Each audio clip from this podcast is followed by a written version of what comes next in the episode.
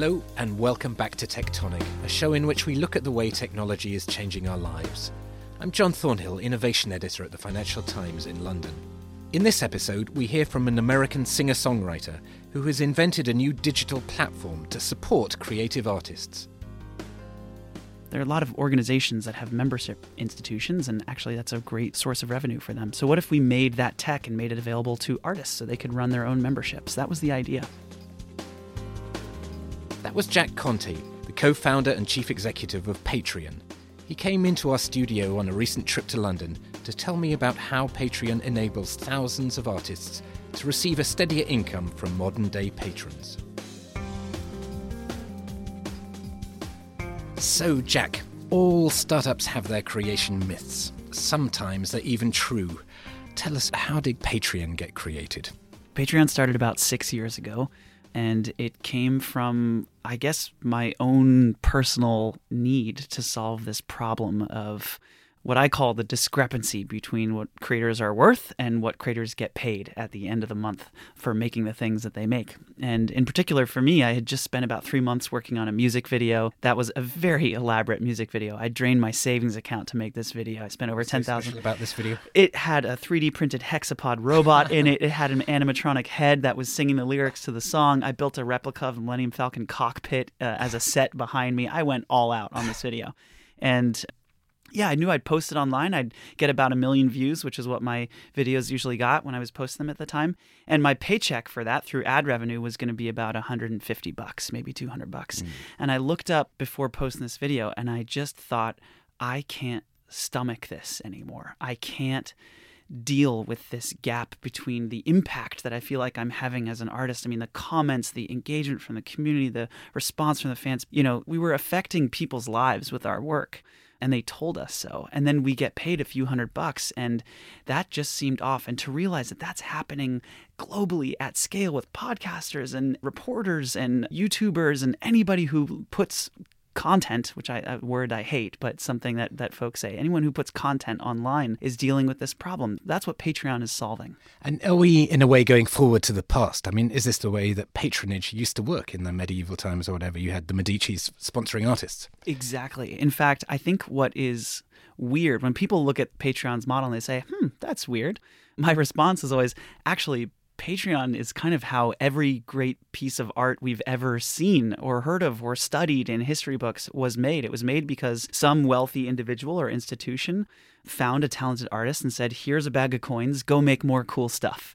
And that's how great art has been created. It's only really in the last hundred years that artists started packaging and selling their media on physical goods that unit sales has kind of taken over as the predominant financial mechanism to drive the production of art. But clearly, the major difference is that you're using technology. So you have crowdsourced funding, as it were. So you have patrons who don't know the artists that you're helping to sponsor. So that gives it another new 21st century dimension, doesn't it? Exactly. Instead of a creator depending on one wealthy individual or institution, they can depend on thousands and thousands of their fans. And if each fan kicks in five bucks or 10 bucks, actually, the average payment on Patreon is $12 per month per patron. You can imagine if you get a thousand people doing that, you're making over $10,000 a month. That's a really great living for creative people. Yeah. yeah. And you're not just a video creator. You also, I believe, a singer songwriter, and you sang in a group called Pomplamoose. Yeah, Pomplamoose. Yeah. Uh, tell us about that.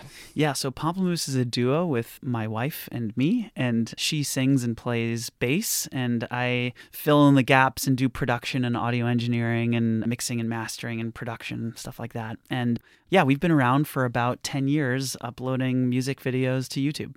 All right, we'll get you to sing a bit later. now, I want to understand exactly how this model works. So, you're a singer for Pomplamoose, and you are a bit annoyed that you're not earning enough money given your great creative output. How does Patreon help you make money? So, what we did is at the end of this three month period where I was producing that wild music video, I sketched out an idea. And the thought was, what if what if my fans just gave me a buck a month? What if I had a page where fans could become members, much like people become members of The Guardian or WBEZ in Chicago? Or SF MoMA. There are a lot of organizations that have membership institutions, and actually, that's a great source of revenue for them. So, what if we made that tech and made it available to artists so they could run their own memberships? That was the idea.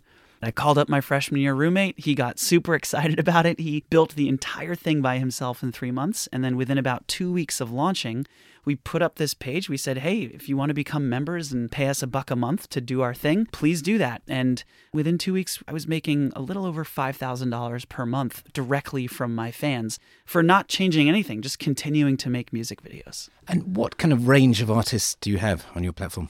It's all kinds of folks now. The biggest categories are music and podcasting, web comics, illustration. There's writing, there's long form journalism. We have an NBA reporter, we have a NASCAR reporter. We've got folks who are doing tutorials and drawing tutorials. We've got folks who do music videos and some who do music. It's across the gamut. So it's all types of media. And do people live off the earnings that they get, or is it really a kind of supplement to their main activity? A lot of creators have multiple revenue sources. Many of them are still doing brand deals, and some of them have ad revenue from whatever they're doing. In general, we find that Patreon pays folks anywhere from 50 to 200 times what they might expect from ad revenue. So it's becoming a dominant source of income for a lot of folks who were previously just getting paid via ad revenue, but different creators and different creator types have different business models. So, you know, many of them have other streams of income as well. Right. How many artists are on Patreon at the moment? There's a little over 100,000 financially active creators. That's creators who are getting payments every month. And they mostly in the US? It's about 60% in the US, and then about 40% of the payments are overseas. And actually, that's a huge opportunity for creators and for Patreon in the future because we only operate in English right now and in dollars. And I mean, our creators are begging us to, uh, you know, to do currency conversion and language translation. So that's something on the roadmap that we want to do in the next few years. Tell me about the patron side of the equation. Who are the people who typically donate money? There's two reasons that a person becomes a patron and wants to actually become a member to a creators organization. The first is they want the stuff. They want the exclusive access, the community, the early view of the blog post or the extra blog post, the extra photos. Creators can build tiers and then they load benefits into those tiers. And a lot of members become members for those benefits. But then there's a second reason, which is the feeling of supporting a creator and voting with your dollars and doing something freaking good for the world and for creativity and for the arts. That feels good. And it would be impossible to talk about membership without that feeling. That's a big piece of it. And so the overlap of the benefits that you get as a member and the good feeling of doing something that's important for the world, I think is why people become members. And that's what motivates members. And did they often have an input into the creative process themselves? Do they suggest songs or articles or books that they want their artists to write or produce or create?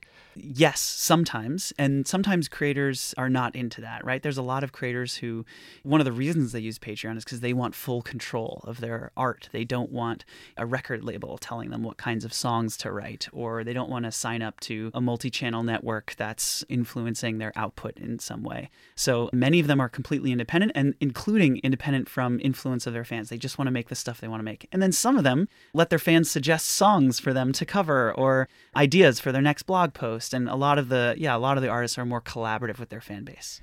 Did the record labels, do they just use you as a cheap form of discovery? Do they sign up your artists that you have helped to surface and then snaffle all the income for themselves? You know, interestingly, Patreon, I would say, the function that we play in the ecosystem is not so much discoverability. We're not in the business of helping creators find fans.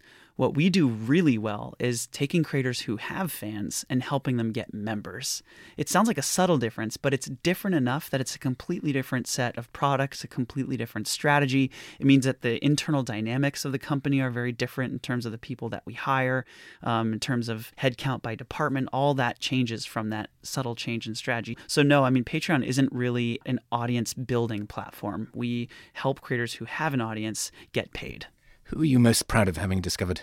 Gosh, there's one creator. I have images on my laptop. There's one creator from about, mm, they signed up about three years ago. And actually it's a little bit like this. They've got four microphones at a kitchen table but it's a kitchen. And they launched on patreon started making $25000 per month on their page. So they set up a second patreon page and a new channel of content this time talking about games. They started making another $25000 per month. So at that point then we were sending them over $50000 per month. Actually just recently they did a huge initiative and grew even further. But now when you go to their studio, they have, I think, like over 15 or 20 employees. They have a full sound stage with a beautiful screen behind them. They have multiple cameras set up. They have six flat screens and editing bays. I mean, they're building a media company. And gosh, that makes me feel so motivated and excited because, you know, you can't do that on ad revenue. The mechanism just isn't there to support that level of intensity and production. And yeah, to be able to contribute to something like that is really meaningful. So you really think you're democratizing the creative process in a way? Exactly that. Okay, let's turn to the business side of Patreon, which intrigues me. How do you make money out of this? So Patreon takes 5% of processed pledges as our platform fee. And then there's transaction fees too that creators pay as well to actually run payments and things like that. So as a creator, you end up taking home, you know, 88 to 90% of the payments from patrons. As I understand it, in 2017, there was a bit of a row between you and some of the patrons when you tried to charge them additional charges for that. Can you talk us through that? What happened there? Sure. That was the worst product rollout in Patreon's history. And we learned a lot of important lessons from that. Here's what we did. I won't get into the specifics of why, but we were attempting to basically change the way we run payments. And so we added a transaction fee onto a patron's pledge this really angered patrons, especially patrons who were paying a dollar, because it raised by, you know, percentage amount, it raised their pledges considerably. We ended up rolling back the change because there was such an uproar from the community. So we said, okay, we're not going to do this. But yeah, we learned a couple important lessons. I think the most important of which is look, these are our creators' businesses. This is their business, and patrons are their customers. We can't wedge ourselves between them and their customers. We have to give them choice and give them opt in functionality. So if they want to make changes and message them to their customers, they can but that's not our role. So, yeah, that was actually a really formative rollout for us. I'm sorry that we did it and that it caused people pain. And I wrote an apology blog post, but we also did learn a lot through that. And I think we're a better company for it. Does it tell you something about the economics of platforms as well, in that We've seen this in many other areas that people will sign up to platforms, and then once those network effects have been created and they're effectively captive to the platform, then they are dependent on them, so that you can charge or you could charge whatever you wanted. Is that a problem? I think it's a problem. um, yes. It's hard not to use Facebook. It's hard not to use YouTube precisely because of network effects. It's hard not to use a telephone telephones are valuable because everybody uses telephones. um, so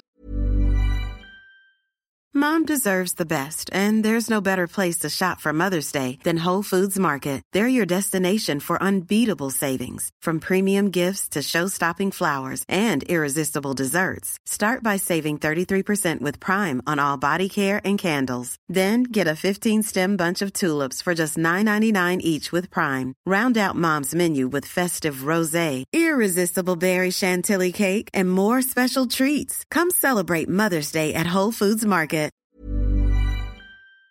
So, yeah, that is definitely a problem. And I think it gives companies a lot of leverage. And in Patreon's case, we have a thing internally called core behaviors. A lot of companies have core values, we have core behaviors. Our first core behavior is put creators first.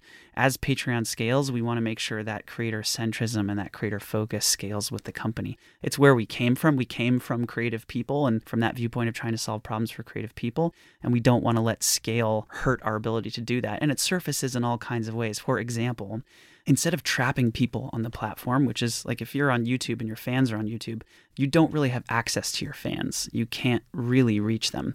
On Patreon, we give you the email addresses of all of your members. So when a fan becomes a member, you get their email. Not only that, you get an exportable database as a CSV file. And if you want to email all those people and move them to another platform, you can absolutely do that. And I think having features like that baked into the platform, while it's technically probably bad for Patreon, I think in the long run it's good for us because it holds our butts over the fire and forces us to continue to make creator first decisions and make sure our community is happy and satisfied with the product. But I imagine that you're also coming under pressure from the other side because you've taken in VC money and your investors obviously have uh, invested in this business. and they want a good financial return. Presumably, at some point, they want an exit or an IPO. So you've got to balance the whole time these two competing forces, don't you? The relationship that you have with the creators, but the need to make a return for your investors. Yeah, I think the hardest thing about my job is it's not even those two sides that you mentioned. I mean, those are two sets of interests, but there are more sets of interests. There's also the interests of our employees and our employee base. There's also the interests of our partners. There's also the interests of all of our patrons. There's all these different groups of people who need and want and like or don't like various decisions that Patreon makes. And yeah, at the end of the day, the buck stops with me to make the right decisions. And not everyone's going to be happy about those decisions all the time. But yeah, it is something that I think about constantly is how do we juggle all of these competing interests? Again, it comes back to that core behavior of putting creators first. All of our investors signed up to that culture and that behavior and me as a founder, right? So, for example, when we started working with our last investor who led our B round and our C round, I said to them, Hey, I'm not going to sell Patreon. So, if you're looking for a quick flip, this is the wrong company to invest in. I was actually really scared to say that to our investor because I thought they were going to be like, well, F it, we're out. Like, they didn't say that, and we, we ended up getting the deal done. But I'm pretty clear about my intentions. And I think as long as I'm clear about that, then I think we'll, at least everyone's being honest and transparent. You don't want ever to sell. I don't want to sell Patreon to another culture. I'm totally okay with the idea of Patreon being a publicly owned company. But I think the problem with being absorbed by another culture is at the end of the day, it's about the priorities. And if Patreon were owned by a platform whose main KPI is watch time, you know, everyone in the company is geared toward trying to create more watch time on the platform or more time spent or something like that. That's in conflict with our mission of getting more creators to make a living. And I don't see those resolving over the long term. So, yeah, for that reason, actually, that reason alone, that's the main reason. I don't think Patreon could achieve our mission if we were nested underneath another culture and company. And who has the majority of the voting shares at the moment? In terms of ownership percentage of the company, it, yeah, we've raised four plus somewhere around four rounds seed A, B, C.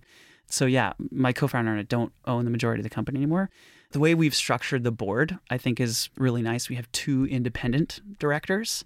Goli Sheikholeslami, who is the CEO of WBEZ, Dick Costolo, who's the former CEO of Twitter, and then we have two VCs on the board, and then we have me and my co-founder. And for key decisions like that, you vote on key decisions. So I guess I would separate ownership from voting rights on the board. And the way we've structured the board, I think, is very thoughtful and balanced, and I think will yield good outcomes for creators. Uh-huh. So Patreon users can be assured that you really are going to be defending their interests. Yes. yes. I mean, that's the reason I get up in the morning. Okay. Now, the other controversy that surrounded Patreon was to do with free speech. And I mean, this affects every platform that's out there at the moment. But you took down a anti-feminist campaigner, I believe, said that they couldn't raise money on your platform. And that did cause a bit of a backlash from some of your other users, notably Sam Harris, the podcaster and polemical atheist, I think he calls himself. Uh, tell us what happened there. What was the issue and how did you resolve that? Yeah. Patreon has zero tolerance for bigotry, racism, racial slurs. We don't tolerate that at all. Uh, I feel less apologetic about that than I do about other things. I just think that's really important and an important thing to stand for. We want to build a platform that's safe for anybody, no matter your race or your background or your ideology there's a small amount of very loud, very opinionated creators who are not okay with that. They believe that you should be able to say and almost do anything that's legal. We disagree. I disagree. Yeah, we're not going to let people use racial slurs and be bigoted on the platform and raise money for that. So we ended up taking the creators page down. There was backlash from that community. There still is, actually. It's lingered. But I feel pretty clear about this decision and I'm definitely at peace with it. Right. And one of the ways that you identify bad content is that you use human judgment on that. You're not outsourcing it to algorithms in the way that some other platforms are doing it. That must be incredibly time intensive. So why are you going down that route? Is it not possible to automate some of this stuff? It is incredibly expensive. It's 10% of Patreon's team by headcount. We're about 170 folks. Uh-huh. So it's a big team in the company. We also have a support team that answers email tickets. And, you know, last year there was a period of time where we were literally answering 15 or 16,000 emails per month from fans. And all that is done by humans. We also have a creator success team, entirely humans, and a creator care team, entirely humans.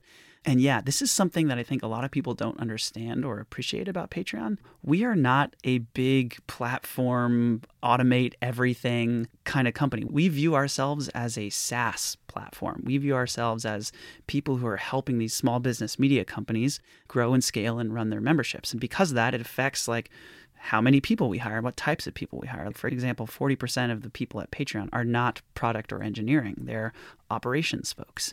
And so, yes, we spend a lot of time working one on one with creators, coaching them, helping them understand the content policy. And actually, 90% of the TMV, we call it total membership volume, that's the payments to creators, 90% of the TMV that gets escalated through some content policy issue. In other words, there's a question about whether or not this content is suitable for Patreon.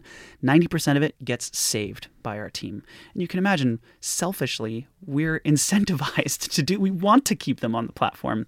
And so we work with them and educate them and coach them. They'll ask questions, hey, is this okay? I did this. And we'll say, ah, actually, technically, that's a violation. Maybe do this next time. And, you know, actually, a lot of them are very grateful because on other platforms, they get some automated email that says, you violate our content policy, we're kicking you off. Um, and on Patreon, you literally get on the phone with somebody and, and talk about the content policy. And I just think it's a much more humanistic, creator first system of doing content policy, which is why we do it, even though it's incredibly expensive. Now, I've been reading some fascinating chats about users of Patreon.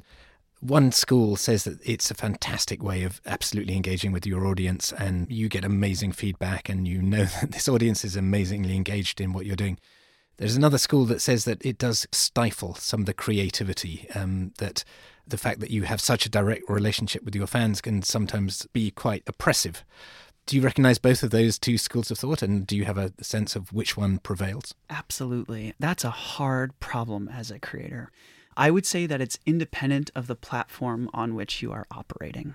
I think any person who puts work out into the world has to juggle similar things that I have to juggle as a CEO, which is okay, am I going to grow my audience more? But maybe this is a thing that I'm a little less excited about.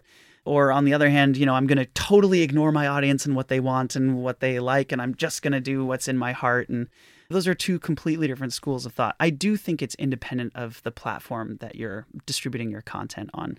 But from a creator's perspective, look, if you're getting paid every month, yeah, there is some pressure. And I don't think that's different, say, than when you're a musician and you're supposed to come out with an album every two years, there's a lot of pressure. You want to make the great album, and a lot of musicians choke under that pressure because it's hard to deal with that. So, yeah, I absolutely recognize that problem as a creative person. I guess my advice would be, and this I try to do with my own creative projects, it's to just, if you get too precious about things, if you let it affect you too much, then you end up stifling yourself. The best approach I've found is just to just put stuff out, to just be free with it, take risks, try a little thing here, don't get too disappointed if it doesn't work, try something else, keep going. And if you can temper your own local disappointments and dissatisfaction, you can temper that with your long term belief in yourself and conviction about your creative direction and your work. So that's what I try to do. I encourage other creators to do that, but gosh, easier said than done. so you would really like Patreon to be encouraging risk taking rather than deterring it. I actually think as a system, Patreon does do that because these are people who have subscription pledges. It's very rare that a creator makes a video that is so risky or different or out of their wheelhouse that their fans say, forget it, I'm unsubscribing and I'm not going to be a member anymore. That doesn't happen because of that subscription pledge, I think it frees creators up a little bit actually to take some risks and to try some new things. Yep. Final question, but are there any schools of talent that you found or particular trends or artists that you have helped discover who you think would not have surfaced without Patreon? Yeah, I think the category of folks who would not have surfaced without Patreon, it's, it's a couple things. One, it's people who have a lot of resonance with a smaller community. There are people who have huge communities on Patreon. They do really well too. But in terms of people who wouldn't maybe be able to make a living, if you have 10,000 fans on YouTube and they absolutely love you, you're not making any money via ad revenue. But if you convert 10% of those people and they're paying you 10 bucks a month, you're making a really good living. And so sometimes we see creators with like a really small but very excited, passionate community. And those folks do really, really well on Patreon. The other category of folks is people who just really love their fans and whose fans really love them back, no matter the size or the genre or if it's video or podcasting or whatever. If there's that mutual strong connection between fan and creator, gosh, those folks just do so well on the platform. And as a creator, how do you show your patrons that you really love them? You answer comments. You do a t shirt contest that's made of fan art. You heart a fan comment every once in a while. You make a video talking to your fans. You make an extra post for just your patrons that is a little bit more vulnerable and is a little bit riskier than maybe something you would post on Facebook. You talk about your fans and how grateful you are for them. You show them that you're a real person and not some genius artist that sits on a cloud and is better than everybody else. Yeah, there's a number of things, but just people who are generally appreciative, they find ways to show that to their fans. All right, great. Thank you very much, Jack. For sure. Thank you. We'll be back with another episode of Tectonic next week. In the meantime, do let us know what you think of our show. You can email us at tectonic at ft.com. And if you're not already a subscriber and would like to discover more FT content, then take a look at our subscriber offers at ft.com forward slash offer. This episode of Tectonic was produced by Fiona Simon